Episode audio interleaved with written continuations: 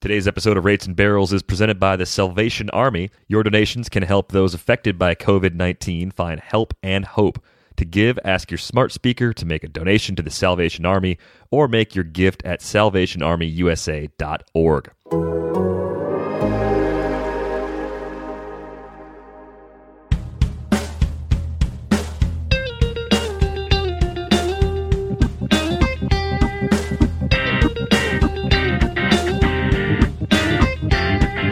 To Barrels, episode number 88. It is Tuesday, April 21st. Derek VanRiper here with Eno Sarris. On this episode, we're going to take a look back at a fantasy draft from the 1982 season that I took part in on Monday night. Yeah, that sentence probably wouldn't have made sense a month ago, or especially two or three months ago, but we did it, and it was actually pretty fun.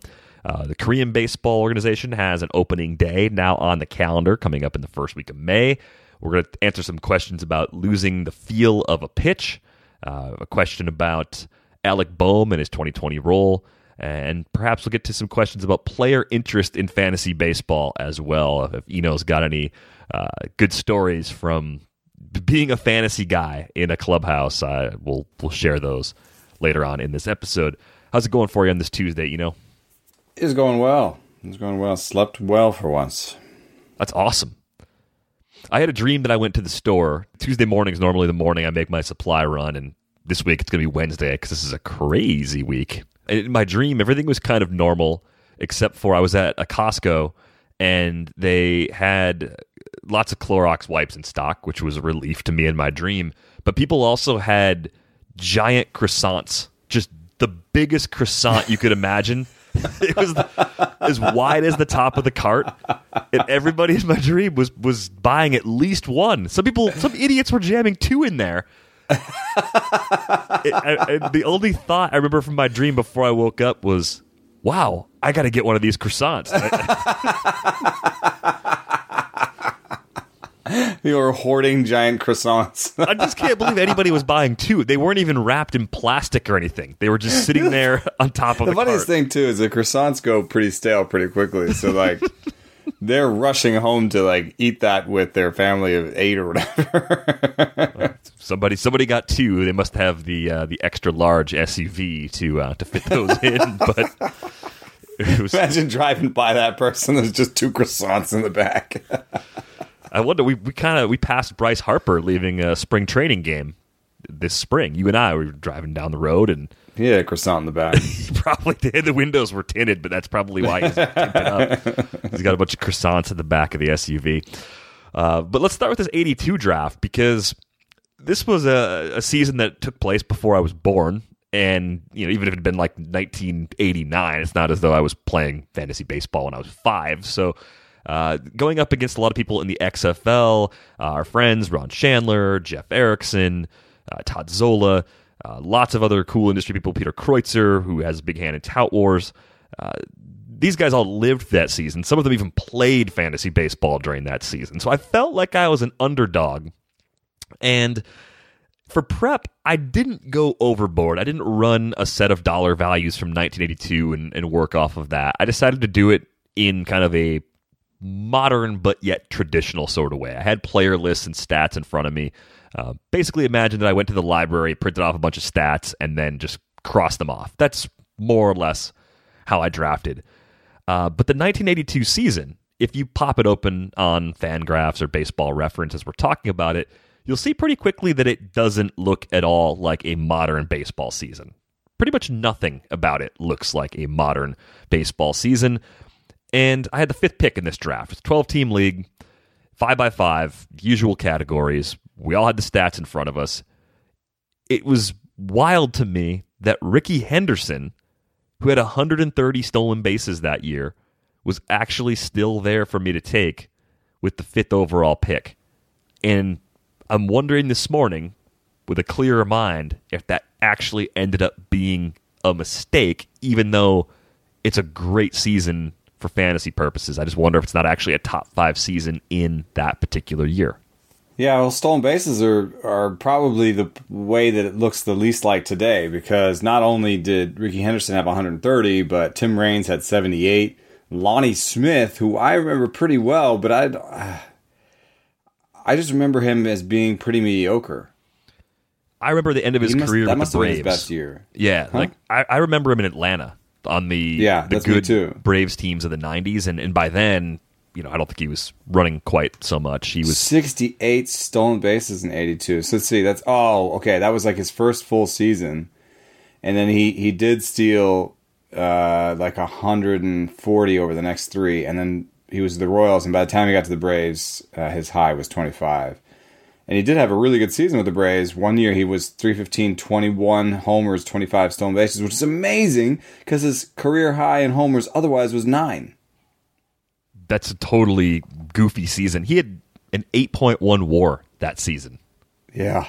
That's more than And he his- had in the previous five. But 82 is his second best season with 5.4. Yeah. So I, I think what happened in this league, I, I won stolen bases by a lot because as I was tracking my roster, I wasn't doing a good enough job of figuring out what was really left in the pool. Like normally I've got draft software and I can kind of look at what other teams have and we had standings running. We were checking them at the end of each round, looking at the counting stats, looking at what we needed. Oh, and I noticed you also drafted Von Hayes, which is a 32 stolen bases you didn't even need. Yeah, that was see, like that's the kind of stuff I was doing in the later rounds that I I was probably taking the best available player based on the system I was using, but not taking the best available player for me in a league where I already had known stats. that was that was probably the mistake that I was I was making most often. And it, it's really flipped on its head. Like we're here where everyone's chasing stolen bases. There, you kind of want to chase power because if you do this, if you if you sort by stolen bases, uh, the bottom of the page has 27. That's Rafael Ramirez. It's the 30th guy. But there are, um, you know, 25 guys who stole 30 bases. Uh, and there are 11 guys who stole 40 bases. So there's a, a fair amount of stolen bases. But if you sort by homers, the league leaders were Gorman Thomas and Reggie Jackson with 39. Uh, and you're already out of 30 by 16th.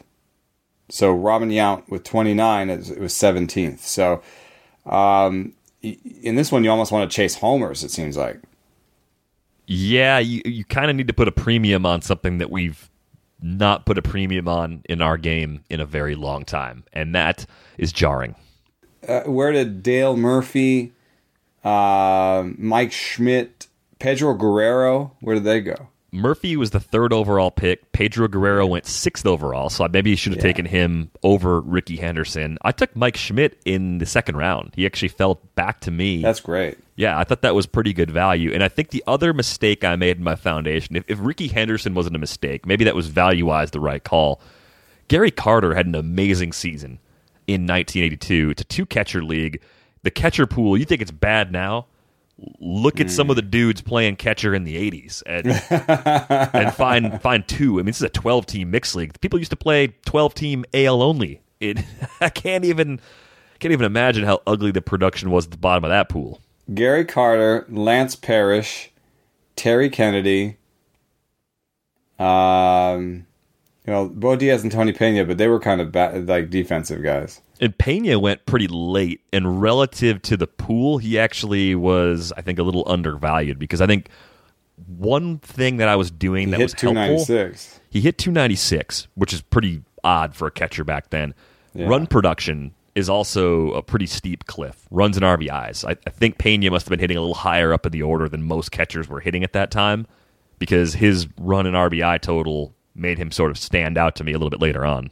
Just but it's WAR, but just by WAR, um, the fifteenth best catcher owned in your league, right? Gene Tenace hit two fifty eight with seven home runs, eighteen runs, and eighteen RBI.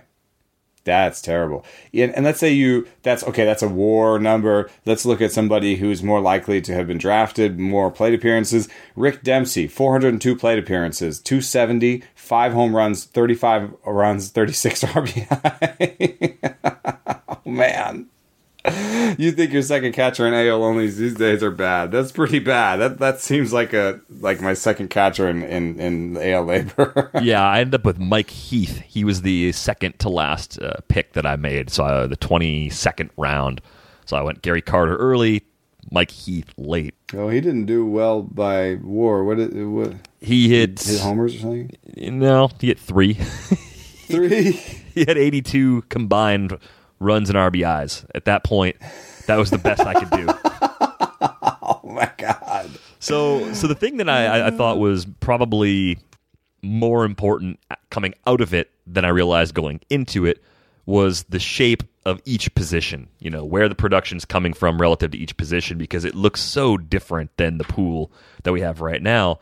And shortstop, yeah, shortstop is totally different back then. I mean, Totally different. we've talked about how recently shortstop is loaded to the point where you could go middle and possibly UT with shortstop eligible players Not back then. no chance you're doing that back then. And I think that's what drove the value of, of Robin Yount. He was the second overall pick. Doug Dennis made that pick. And Oh, that's beautiful line though. 29 homers, 129 runs, 114 RBI, 14 stolen bases, 331 average. That's a good first round pick for sure. Especially since look, what you're saying, the fourth best shortstop was Todd Cruz with 16 homers, 44 runs, 57 RBI and a 230 average. And it gets worse after that with UL Washington with 10 homers, Dale Berra with 10 homers. The eighth best shortstop that year was Alan Trem- Trammell, and he had nine homers and 19 stolen bases. Yeah, I took Alan Trammell in the 13th round. Wow. I mean, that felt like okay at that point. And part of this, too, with Rickey Henderson as the first pick and some of the hitters I was building around, I ended up having to punt batting average, uh, which probably isn't smart in the 80s. Probably No, not what you want to do. had some decent ones. Yeah, you can find some guys that at least keep you afloat. I think you can do the uh, the DJ LeMahieu, Joey Gallo sort of trick where you find some guys who could be up there, well, especially when you know what they're going to do. You get a few guys who are in the race for the batting title, and you get some of those cheap power boppers with low averages, and you end up doing fine in that category, and you end up with a lot of balance. So uh, the exercise itself is a lot of fun, man. I, I, I would do it again. I think I would have done terribly in it, and I think uh, because it exacerbates my two weaknesses and removes my biggest strength.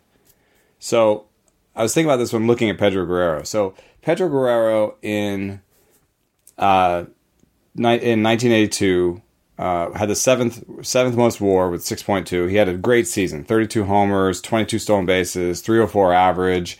And in fact, we were talking online today a little bit about short peak guys, um, and he is actually right there. You know, in terms of a four year peak.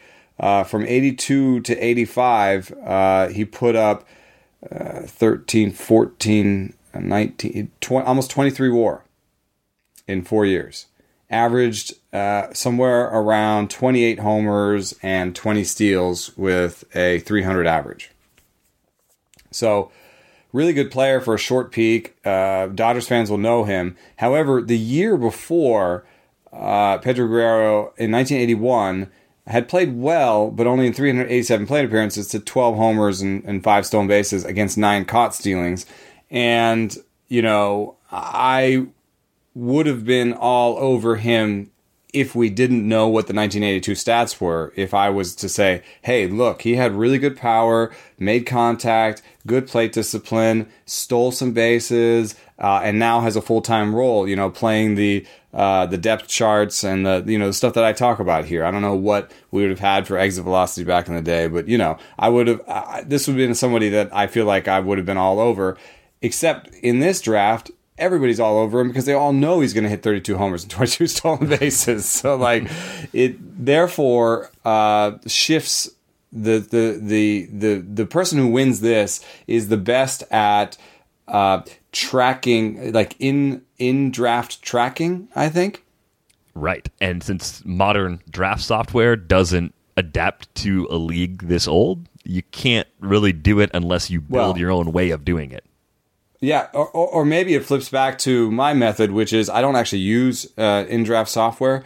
So my method is I just uh, I just round everybody that I've got, and I'm like, okay, 30, 33, I've got 100 stolen bases. Yeah, I, I think tracking at least your own team more than I was tracking mine last night will help because winning steals by 50 steals or 60 steals. Like, what'd you end up with? Like 250 steals or something? Yeah, I think it was 280. 280 my god oh my god i sometimes i I'm okay leaving a draft with 80 these days. I know that I'm not going to win it, but I'm like, you know, either I can trade for guys or, or I'll find guys, or I'm hoping this guy will, will will steal more. Like in AL LABR, I basically had like 75 steals and Tony Kemp, and I was like, come on, Tony Kemp. yeah, it's it's wild. Uh, Steve Carlton, by the way, was the first overall pick in this league, which I think makes a lot of sense in a retro draft. Pitcher injury is eliminated. The season happened. Yeah. You know what you're getting. You're banking it. So 295 innings, 23 wins. Oh my God. Yeah. 310 ERA. a machine. That's a good year. The worst thing that happened in this draft, in my opinion, was the closer run that happened in the late part of round four. If you take a look at the saves leaderboard, that's kind of wonky. What? Yeah, it's What? it's bizarre. they didn't have closers back then, or the saves rule, or what? Uh, it's sa- like look at the shape of those saves. There's one guy with 14 saves, and second place has five saves. Yeah, it's it's really strange. I mean, there are only 16 pitchers. I think the qualified filter might be on. I mean, let me lower that a little bit. Yeah, but if you if you uh. look at the shape of saves, there are 12 guys who got to 20. And Oh, okay. There was a weird. Oh, the qualified filter. Okay. yeah, you got, okay, but they, they're they're more okay. they're very spread out. That, that's that's the thing. Ew, I was like, what the hell? Okay, there's Bruce Sutter, Dan Quisenberry, Goose Gossage. Okay, there was there were five guys with 30 saves and 12 guys with 20 saves. Still a lot lot fewer actually than even today. Yeah, I mean, I took Dan Spillner in the fourth round, and I'd never heard of Dan Spillner before yesterday because he he had 133 and oh, two thirds innings with a 249 ERA and 12 wins. and 12 wins. Exactly, that was the thing that really separated him was that his strikeout rate wasn't atrocious. It was probably even a little above average, six Ks per nine, big big number back in this era. Uh, Look at Bill Caudill though. yes, 12 wins, 26 saves, and a 10.4 strikeouts per nine. I think he actually ended up being uh, one of the better values. Jeff Erickson did make a set of dollar values before this. He ended up winning. He took a two in home runs, and he still won the whole thing Really? by a few points too. He had a pretty nice margin of victory in this, but he was the guy that took Bill Caudill uh, with the 11th pick around three, so 35th overall. And again, like when you take closers is a lot different. Also, when you know they're not going to lose their job. Of course, the guy who made dollar values won because there's no, there's no, like, doubt. Well, I think what it comes down to also though is is having that advanced understanding of where those drops are. That's that's something that you will Yeah. have by making those values. If everybody had those values, then you have to sort of do the dance and adjust to what the room's doing to get leverage. It's kind of like the Then project it becomes about tiers, which you know people don't don't say exist, but in this situation, tiers would totally be exist because the only thing that separates everybody, everybody has the same dollar values. The only thing that separates is when you get your guy. Yeah, exactly. So if you want to do this, you can do it. I think the key is that of the people you set this up with, you need someone who's really good at Excel. Uh, Todd Zola is really good at Excel, so he made a sheet where he was typing in a team number next to each player on a stat list, and it was populating stats as we went along. And you know, we had another running thing where each person was putting in their own pick, and that was spitting it out into a grid. So it takes some prep ahead of time, some significant prep ahead of time. So thank you to Todd for for doing that. Um, but if you do it, it is a lot more fun than even that I expected. I thought I was going to enjoy it, and it was going to be like, oh, okay, well these guys all beat me because they lived through it. I mean, I took third, I did okay, um, and I made some mistakes that I learned from, and I, I think it'd be fun to do this for for other seasons. I mean, the next one this group might do is probably going to be a season before anybody was alive, at least before anybody was playing fantasy baseball. I think we're going to go back to either the 20s, maybe even the 50s, but probably the 20s, just to really try something different. Yeah, I mean, uh, baseball was totally different back then. I'm also looking at 1987, um, which is a weird year in the 80s, and I think it's because there was a massive spike in home runs. Yes, Um, that's when Mark McGwire hit 49, but it wasn't just that. Andre Dawson 49, George Bell 47, Murphy 44. This is a funny season 87 because it actually looks a lot more like our game, and it was only five years later.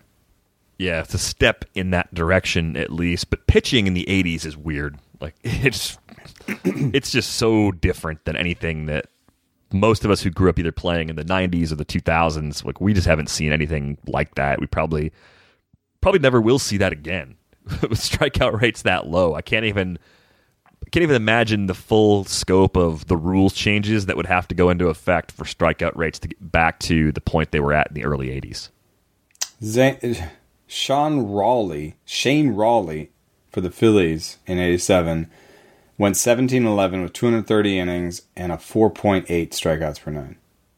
Totally normal for the for the era, but uh, so weird. Yeah, I mean Roger, Roger McDowell, who had 25 saves for the Mets in 1987, had a 3.25 K per nine. Real good. Yeah. weird. Uh, but yeah, definitely recommend it. If anybody out there's thinking about putting something like that together, I would uh, give you the nudge to go ahead and do it in 87 you start to see more double digit strikeouts per nine it's really interesting you might might be seeing like the more forward thinking clubs i don't know because uh, tom henke 12 strikeouts per nine uh, dan plesac with the brewers 10 strikeouts per nine dave smith with the astros 11 so it's starting to happen among relievers at least where you have the big strikeouts yeah i wonder if there was a velocity bump or something that was happening yeah. at around that time be interesting, interesting. to track that 87 whenever you like uh, plot things 87 always pops up and is weird. Oh, actually it wasn't 87 one of the years where the baseball was different? Mm-hmm. i mean I, I, think that it's more conjecture. I'm not sure that they know this. Well we gotta send dr wills some baseballs from 1987 back. it's the only way to find out. Uh, all right let's talk about the kbo they have a date. They are going to start on may 5th which is awesome. There are still uh, some scrimmages and things that are being streamed. If you know where to look, my KBO on Twitter. Dan Kurtz is the guy you want to follow there. Uh, it gives me hope, you know, that it's been giving me hope all along that there is a light at the end of the tunnel, even if our timeline in America is very different than the timeline for a country like South Korea. Yeah, and I, I honestly think that it uh, gives us a roadmap in a way. Uh, I've talked about this before. The temperature taking, the uh, you know, I, think people talk too much about like sort of quarantine and sequestering and making it sound like we're going to put the players on an island and they won't allowed, be allowed to touch anyone. If you look at what's happening in Korea, that's not at all what it's like. You know, Dan Straily gets to go out and have dinner. Um, you know, at the at the barbecue place that he wants to go to. So. Uh, it's a little bit more just about contact tracing and temperature and you know giving people best practices and yes reducing some of what they go out but not just being draconian about it. So if you know americans you know it's not going to work. You're not going to keep mike trout from seeing his first uh, son, having being there for the birth of his first kid. So uh, I, I, think that uh, we've got to watch Korea closely, and, and hopefully a month from now we're you know doing something similar, ramping up to a similar uh, situation um, with the, as Korea. And so uh, it's also baseball, you know, and I think um, there's going to be places to see it. There's still ESPN still in there uh, to maybe get some games on it. Uh, I hope they tape delay it or something, but uh, uh, we should be able to find some baseball on. I know that uh, Taiwanese baseball is streaming, and so people are doing that. But that that league is small, and the play is uneven. KBO is a little bit has gotten better recently and is a little bit closer to uh, Japanese baseball NPB. Um, and so you know, last Friday I I just tried to highlight some of the stuff that you know makes the KBO what it is. There'll be more. I think Trent Rosecrans is going to write something this week, and um, I don't know if either of us are going to get to it, but the bat flips are amazing. Oh, so good! They're so good. It's it's a bat flip league, um, and I, I, love that about it. But it's a ten team league. Uh, I have a friend uh, who's working on a a new friend who's working on a fantasy game for KBO and NPB right now. Um, and because it's a 10 team league, you kind of, it, it may look weird to you. You may only pick eight players. um, and it may be uh, a sort of almost like a weekly pick eight, where you pick eight players on Sunday and you get their stats uh, for that week. Um, that's uh, that's the last last time I talked to him. That was that was what he was going to pitch uh, to the game makers. So there may be something out there, uh, and it's good to have a smaller game because you know the average slash line they deaden the ball in the KBO, and the average slash line right now is 268, 340, 388, and that 388 slugging. Uh, for the average player means that if you were digging really deep, you'd start getting uh, Mike, the Mike Heaths of the world on your roster. That's what you want, really. The Mike Heaths of the world, even even the Mike Heaths of the KBO. You really want those guys. Yeah, so uh, I think uh, uh, not to not to disparage Mike Heath's name, he was a, a major league baseball player, but um, you got to keep it a little bit uh, more shallow to reflect the fact that there's a third as many teams uh, but one another fun thing is that foreign players do really well in the KBO. Um, you know, so if you recognize a name uh, on a roster, you're already uh, out in front. Uh, in other words, so like I think Dan Straily is going to do pretty well there. Uh, ben Lively, who used to be of the Phillies, is there. Jose Miguel Fernandez, Mel Rojas Jr. Those are, are names you can recognize and um, and Jared Hoying. Uh, I, I, pointed out that former prospect Jared Hoying. He's one of my studs uh, in the in the article where, where he hit. He's been hitting 280 with a 340 on base percentage and averaging like 25 homers and 20 steals over the last two years there. So uh, he's a stud. Um, and uh, you know, so then I also uh, you know beat the ground a little bit uh, and asked some sources for breakout candidates. Um, so uh, you know, I think this is what we do, right? This is we like to, you know, learn all about a new league and learn all about uh, these players, and so I think, um, I think uh, this will be fun.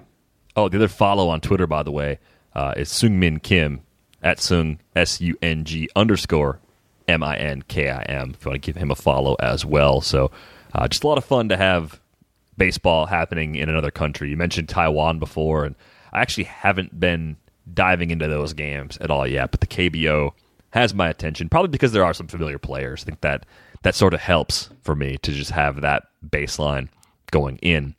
The Black Tux believes every groom deserves a better experience when it comes to finding formal wear, a suit or tuxedo for their big day. Did you know the Black Tux was actually started by two guys who had one of the worst tuxedo fittings you could imagine? It turns out they aren't alone in this frustration. Just listen to these one star reviews from competitor tuck shops that shall not be named. Go elsewhere. This place is pretty terrible unless you're dressing like a grandpa for Halloween. We felt weird buying a suit from somebody so unhappy. We were afraid his bad vibes might follow us to our wedding day, so we left. The Black Tux has an easy online ordering process that brings your suit or tuxedo straight to you. Just pick a style at theblacktux.com and request a free home try on so you can feel the fit and quality before you commit. And if online isn't your style, the Black Tux has showrooms all over the country where you can find your fit and plan your look. From there, they'll ship your order two weeks before your wedding so you can check it out one last time. Talk about commitment. Whether you're buying your outfit or looking to rent, you won't find a formal wear experience or designs like the ones you'll find at the Black Tux. If you want your wedding to be remembered for the right reasons, order your suit or tuxedo at theblacktux.com and enjoy 10% off with code DRAFT. That's theblacktux.com, code DRAFT for 10% off your purchase. The Black Tux, formal wear for the moment. All right, you know, we have some questions that came in over the last week or so. Thanks to everybody for sending those in. First one comes from Galen. Uh, his question is I've been thinking lately of the phrase I hear quite often when a pitcher has a bad day on the hill. They often say in one form or another that they lost the feel for a pitch. I often take this at face value. The actual grip the pitcher using the ball on that particular pitch somehow didn't feel right, but lately I've been wondering if some guys might mean something else entirely, something with arm mechanics or footing or something. So, what does it mean to lose the feel of a pitch? Keep up the great work and stay healthy. All the best, Galen. Oh, um, you know, uh, I first thought of something we just talked about recently on this podcast, which was Chris Bassitt talking about losing the feel for breaking balls in the dry Arizona. Um, but we've we've talked about that, and that's I think more along the lines of what you know what this writer was thinking about you know, losing the actual feel of the pitch, like the where the fingers touch the ball. But I was talking to someone else recently about release point in space uh, out in front, and oh man, who was I talking? About? Maybe maybe Tanner Roark. Um. Oh, maybe it was no, no. I think it was Chase Anderson because Chase Anderson has uh, has had a curveball for a while and it's been okay, but then recently it's been getting bad. And I think by the stuff number, uh, it showed up as basically a, a 30 curveball, like basically a, a bottom shelf curveball. Um, in you know, I'm doing the pitching piece with with uh, Keith Law this week, and uh, I was tempted to put Chase Anderson's curveball as a 30, but I didn't because of this conversation I had with Chase Anderson, which was he's moving to a spike grip. Um, and the reason he's doing that is because he's such a changeup guy that he's he's got that feel for pronating, and when he gets to the other side of the ball, he just doesn't have that same feel, and he doesn't have that same release point out in front. So going to the spike grip allowed him just to pretend like it's a fastball and just release it just like where his fastball is. So if you're if you're thinking about like a, pitcher's delivery and you're thinking about where he releases the ball and where that is out front, just think about uh, trying to pitch to the left uh, side of the plate versus the right side of the plate. I'm just going to use left and right here so, because that works uh, if you're a lefty or righty. So if you're just trying to pitch to the left side of the plate or the right side of the plate, and then think about where your hand will be on release and how it'll look and what that might do. And that does things to the shape of the pitch. It does um, things to the action on the pitch. And it does uh, things to where your mechanics on where you release it. So I think that's a why pitchers have less command to the their glove side because they have to kind of reach across their body uh, and find a new release point. Uh, and B, what can happen with guys that have either multiple breakers or a good changeup and, and are struggling with their breaking balls? There's mechanics upon release, basically, is the short way of saying it. That um, that differ from pitch to pitch, and uh, sometimes you will lose uh, that release point. Basically, is how I would put it. Yeah, I, I would. I guess I would answer Galen's question by in, in, like a summary sort of way of saying, yeah, I think you can. It's more than a grip. It, it can be Yeah. uh, other parts of the chain when it comes to pitching that can be a little bit off.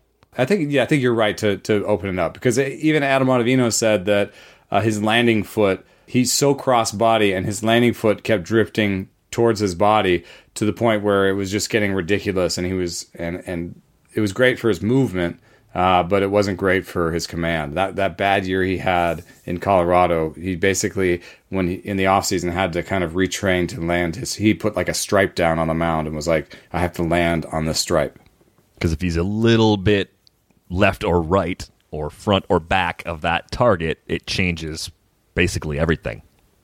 Yeah, and I and I was, you know, I was talking to somebody about um, uh, that that thing that like you can why don't you, you can just like move your landing foot because uh, Madison Bumgarner is so amazing that one thing he can do to uh, change the shape of his pitch um, is change his landing foot so he's mo- pitching more or less across his body and uh, he's so good at it that he can actually sort of repeat different landing points and like he's cool with it and i told somebody else that and they're like yeah i know madison bumgarner i can't do that That that's like, that takes a a fine level of motor skills that even yeah all elite athletes don't necessarily have that specific skill. Like that's very specialized.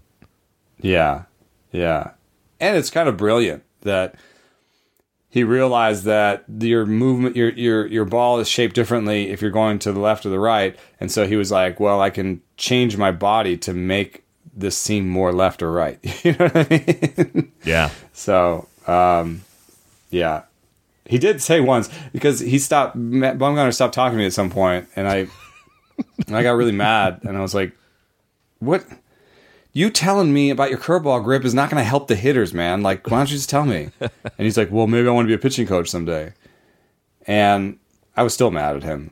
And I was like, "That's BS. You're going to make so much money. You're not going to be want to be a pitching coach." But um, I do think he thinks like that, and it's. I guess it's now that I'm saying something, you know, now that I'm more removed from it and talking about his landing foot. I guess it's possible that he could be a pitching coach someday. I, I think. I, I think he could absolutely do it if he wanted to. I just think the That's my that's, like. Is Joey Votto going to be a hitting coach? No, dude. He's going to ride off in the sunset with tons of money. Be at Yeah. Raptors games. yeah, I just I think of Bumgarner as someone who has some interests, you know, that are on a ranch or a farm somewhere, mm-hmm. right? Like, I mean, wanna spend his literally, the dude was was in a rodeo like this last year. right. I don't know if he necessarily wants to spend his 40s and 50s touring the country and telling other people how to pitch when he could do other stuff. yeah, exactly. Just so tell me about that damn curveball grip, Madison. Jeez. Uh, thanks for the question, Galen. Uh, next question is about Alec Bohm. And this is uh, an extension of the conversation we were having. We were talking about. Wait, did this the last question though had something about Cascadian dark ales and dark lagers, right? Nah, that's, that's this one. Oh, okay, good. Yeah, that's coming up. The question stems from the NLDH conversation. We were talking about Scott Kingery as a player who can move around, and uh, the email points out, you know, Jean Segura was playing third base. I think we saw him for that, that game we were just referring to a little while ago, the one where Bryce Harper was driving away with a big croissant in his car afterwards. Jean Segura played third base that day.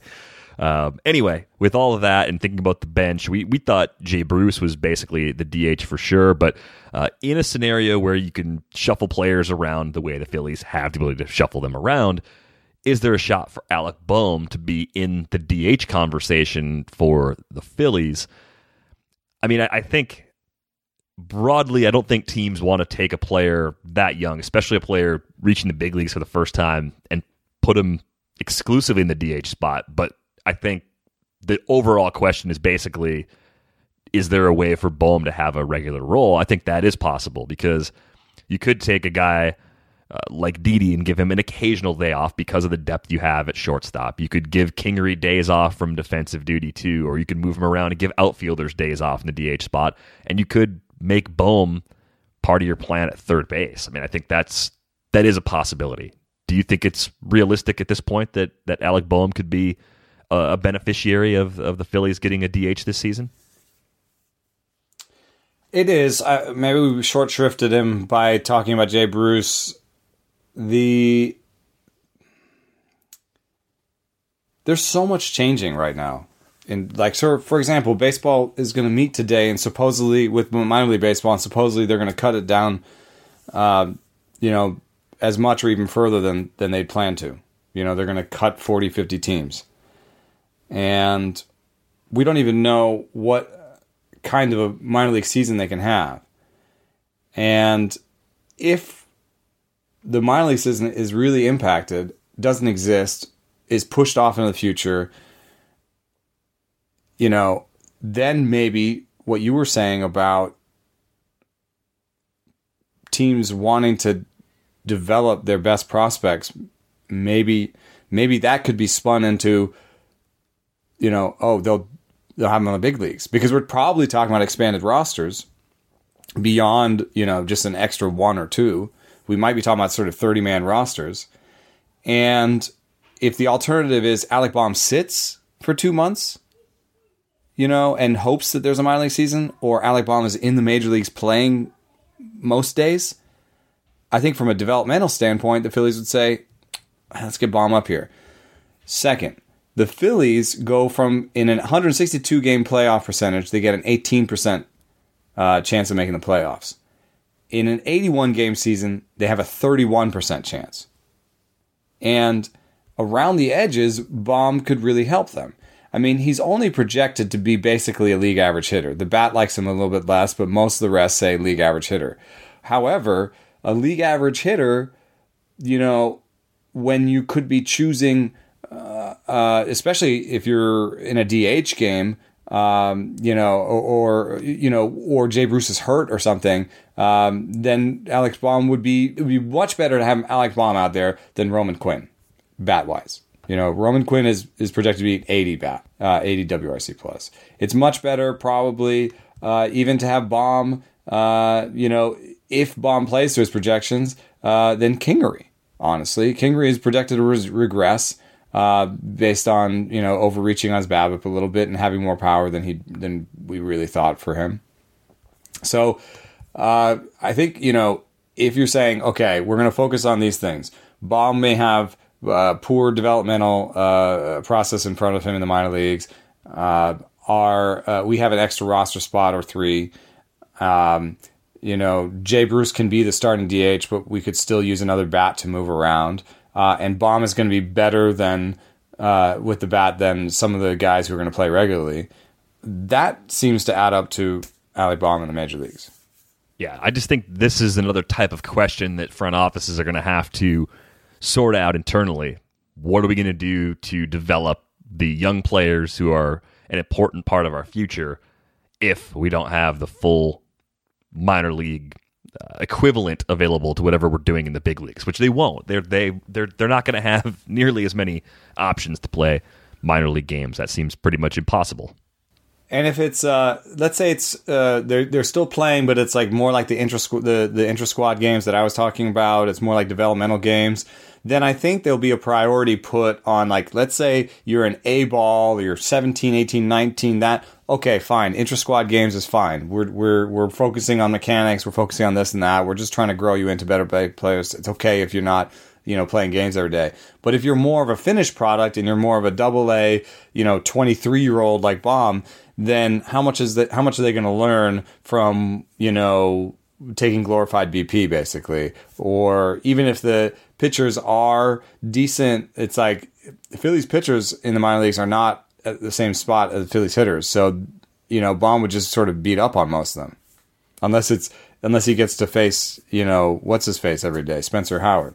Yeah, you could just you could you could have a Groundhog Day scenario where uh, every every day Alec Bohm takes 15 plate appearances against Spencer Howard.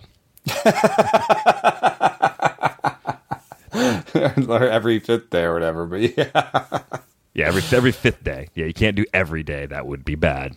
Uh, but yeah, uh, but but th- that I think that sort of highlights the situation that this the decision making they'll they'll go undergo. And as a team that has money and has more money, uh, it is uh, the, the the backdrop of all this is uh, just we don't know how much the economy will be impacted. And we don't know how devastating this is going to be for attendance, when attendance is going to even be a thing again. Um, and so there there will be a powerful influence within the sport to be as conservative as possible monetarily.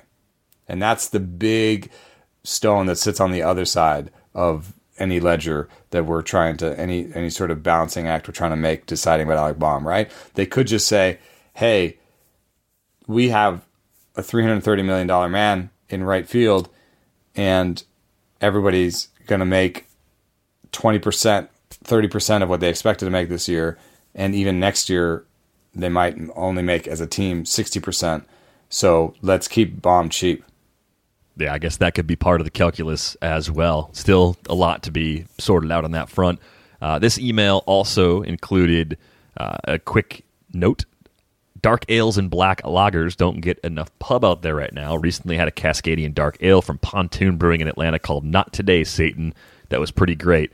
Uh, what are some of your favorites? Uh, I think the first beer that popped to my mind when I read this email was Surly Damien, which I mentioned. Mm back around Halloween, I think, as a beer of the week, and even that is it's like a black IPA. It's not quite. It kind of fits this description, but it's a little bit further. Well, the removed. Cascadian dark, the Cascadian. Um, usually, Cascadian IPAs are that's what you that's what that is, right? That'll that'll count in this case for the dark yeah, ale. Uh, All right. Yeah. Yeah, I don't know but, if they all have names know, like that. Damien, not today, Satan, but it, it fits the, the style of the beer, sure. or or uh, my favorite is Köstritzer, which is uh, just the German, the, the sort of goat, the the original dark lager. That's that's when I think of dark lager. When I think of uh, a Cascadian IPA, I think of Wookey Jack. Ah, yeah, Wookey Jack. It's a, Fire, it's a discontinued Firestone Walker beer. Uh, but I believe that some, you know, Cascadian or the, the they're in the mountains up in in in um, in Oregon and Washington, the Cascades. Sounds and, right. Yeah, and uh, so some people call it a black IPA, and then other people call it the Cascadian IPA or whatever. And um, they're the same thing, but that also suggests that like Deschutes probably has a good one. Um, it's it has it is a favorite that's fallen out of style. It's definitely not uh, like Wookey Jack got discontinued, and it's definitely like I can I'm picturing my Safeway aisle right now, and I don't think there's a single one in it. I'm just thinking of uh, one more that I had right now. It's kind of scrolling through Untappd, Uh, Evil Octopus from Mayday. Uh, I had that in Tennessee last summer, spring, May or so. Uh, that was really good too. I, I, think I think that is a good style. I think it's a good style because if you if you like a more malty profile, you actually can get that, and you can get it without giving up a lot in terms of of hot character as well. Like I, I just think the balance on those tends to be really good, and I, I, actually wish they were more readily available. I wish you could walk into a grocery store and, and have a few to choose from. Yeah, I'm starting. You know, I bought like uh, you could buy you could get cases of, of beer delivered in California during this, and I and I went oh, nuts and I bought like Cellarmaker and Humble Sea and Pure Project and all these and Highland Park and all these, and I and I'm getting closer to like the the back half of this, and I'm getting a little tired of hazy IPAs right now. Suddenly, too much of a good. So, uh, in my next order, I'm gonna try and be a little bit more judicious and and and spread out the styles a little bit, uh, and not just get can after can of hazy IPAs. so, uh, if I if if one of the places I'm ordering from has that on there, I'm I might jump. Yeah, good. Good to have a, a, different sort of profile. That's why I got that champagne tortoise, that mild ale, last time I was out. I picked that up. I got a double IPA. I got some hazies, but uh, i realized everything in my cellar is way too boozy to drink that on a regular basis. So that's mm-hmm. it's not working at this time. Uh, thanks a lot for that email. We got one more from Greg. He is curious uh, if any players you've talked to are actually interested in fantasy baseball or if they have like positive views and opinions of what we do as a hobby because most of what I've heard from players kind of indirectly has been more like, oh, fantasy players always ask me to do this or fantasy players are nerds. It's usually one of those two things. This question comes from Greg in Boston. Yeah, it's interesting because fantasy football is super popular. Right. Like most teams have probably a clubhouse league and or maybe even a front office league as well. Oh my god. Farhan like there's legend there's like oral histories of how Farhan has dominated his fantasy football league. Uh, Farhan Zaidi, the GM of the Giants. And and you know, and, and basically any any team that's out of it in September is they're just openly drafting, discussing, you know, the TV gets switched on to you know Matt Berry and you know what I mean. Like they're they're into it, and so I, I, have to imagine that the cognitive disconnect, you know, has to be either strong or at least some of these players are realizing you know fantasy is kind of fun and it's okay if people play fantasy baseball. Yeah, I mean, I, I would imagine it'd be weird to play fantasy football, but then to completely hate people who play fantasy baseball. That just seems yeah, exactly. Like yeah, that's my point. or to look down on them. Like I, I could see not wanting to talk about it if you play the game. Like that, I can get that. I can understand not wanting to play fantasy baseball if you play real baseball. I think that makes sense as well. It's something that our colleague Michael Beller was saying on uh, fantasy baseball in 15. Like coming out of high school and going into college, he played baseball. Had a chance to go play. I think it was D two or D three. He said, and he just kind of laughed off playing fantasy baseball until a few years later. He's like, I grew up, and then I, I actually thought I realized it was cool and I enjoy it. But I, I think I think that that's an attitude that I think a lot of players probably would have about fantasy baseball in particular. Yeah, the switches between fantasy football and fantasy baseball is that they're not really allowed to play fantasy baseball. Right. It's I think it's like literally in in the CBA or something, but it's like it's it's a it's a lot too close to betting on on baseball. So they're not allowed to play it. Um, they don't like like I, I made the mistake once of asking Dexter Fowler uh, why I didn't steal more bases, and I think I mentioned my fantasy team. um, that did not that did not go well. Uh, so they don't want to be seen as like random number generators for your fantasy team. Uh, they don't like that. Um, but I would say in the pantheon of things that they don't like, this uh, fantasy baseball is way, way, way behind uh, autograph seekers, and uh, the place that it's gotten most complicated is when a player becomes an autograph seeker, Oh, an autograph hound. Yeah, yeah. There's a few stories about that. Yeah.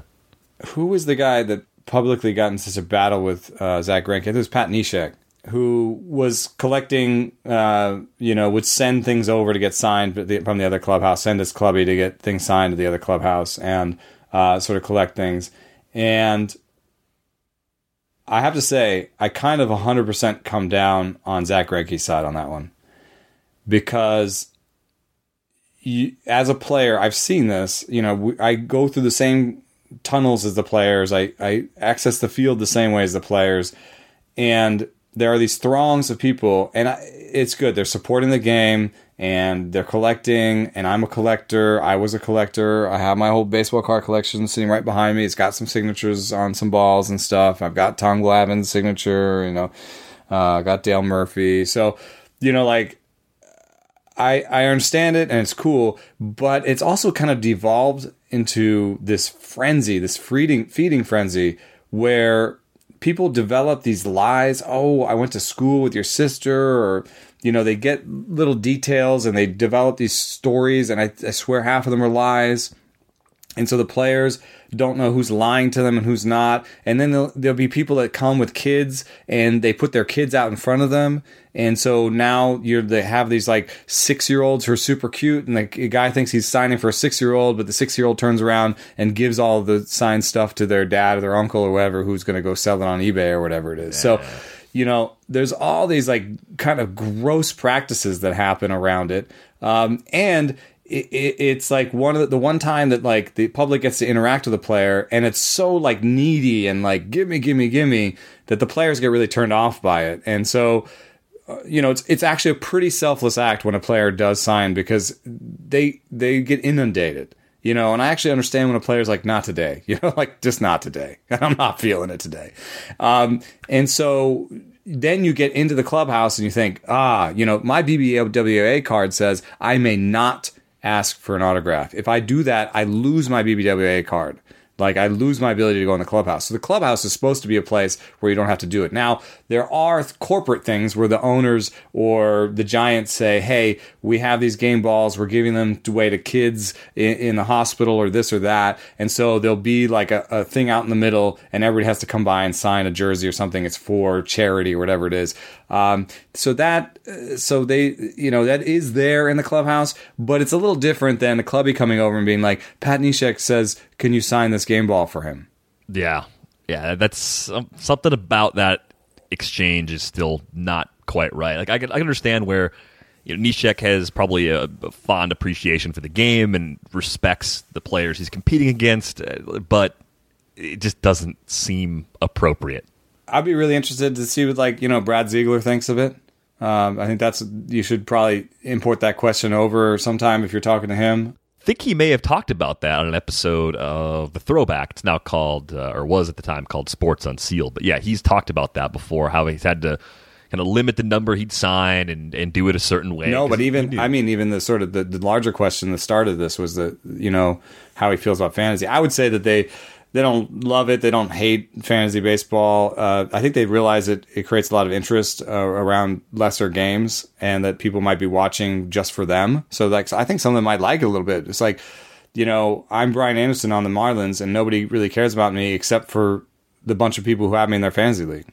This is a, a sad but true uh, fact about the current state of the Marlins and, and how that impacts Brian Anderson.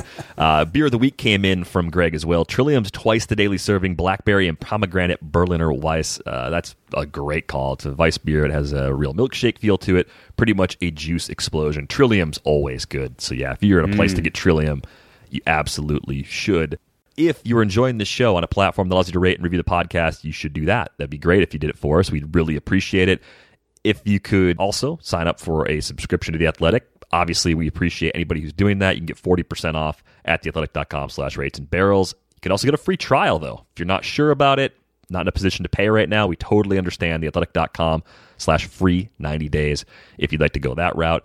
On Twitter, he's at Eno Sarris. I am at Derek VanRiper. As always, you can reach us via email, ratesandbarrels at theathletic.com. Thanks for the many great questions we received this week. That is going to wrap things up for this episode of Rates and Barrels. We are back with you on Thursday. Thanks for listening.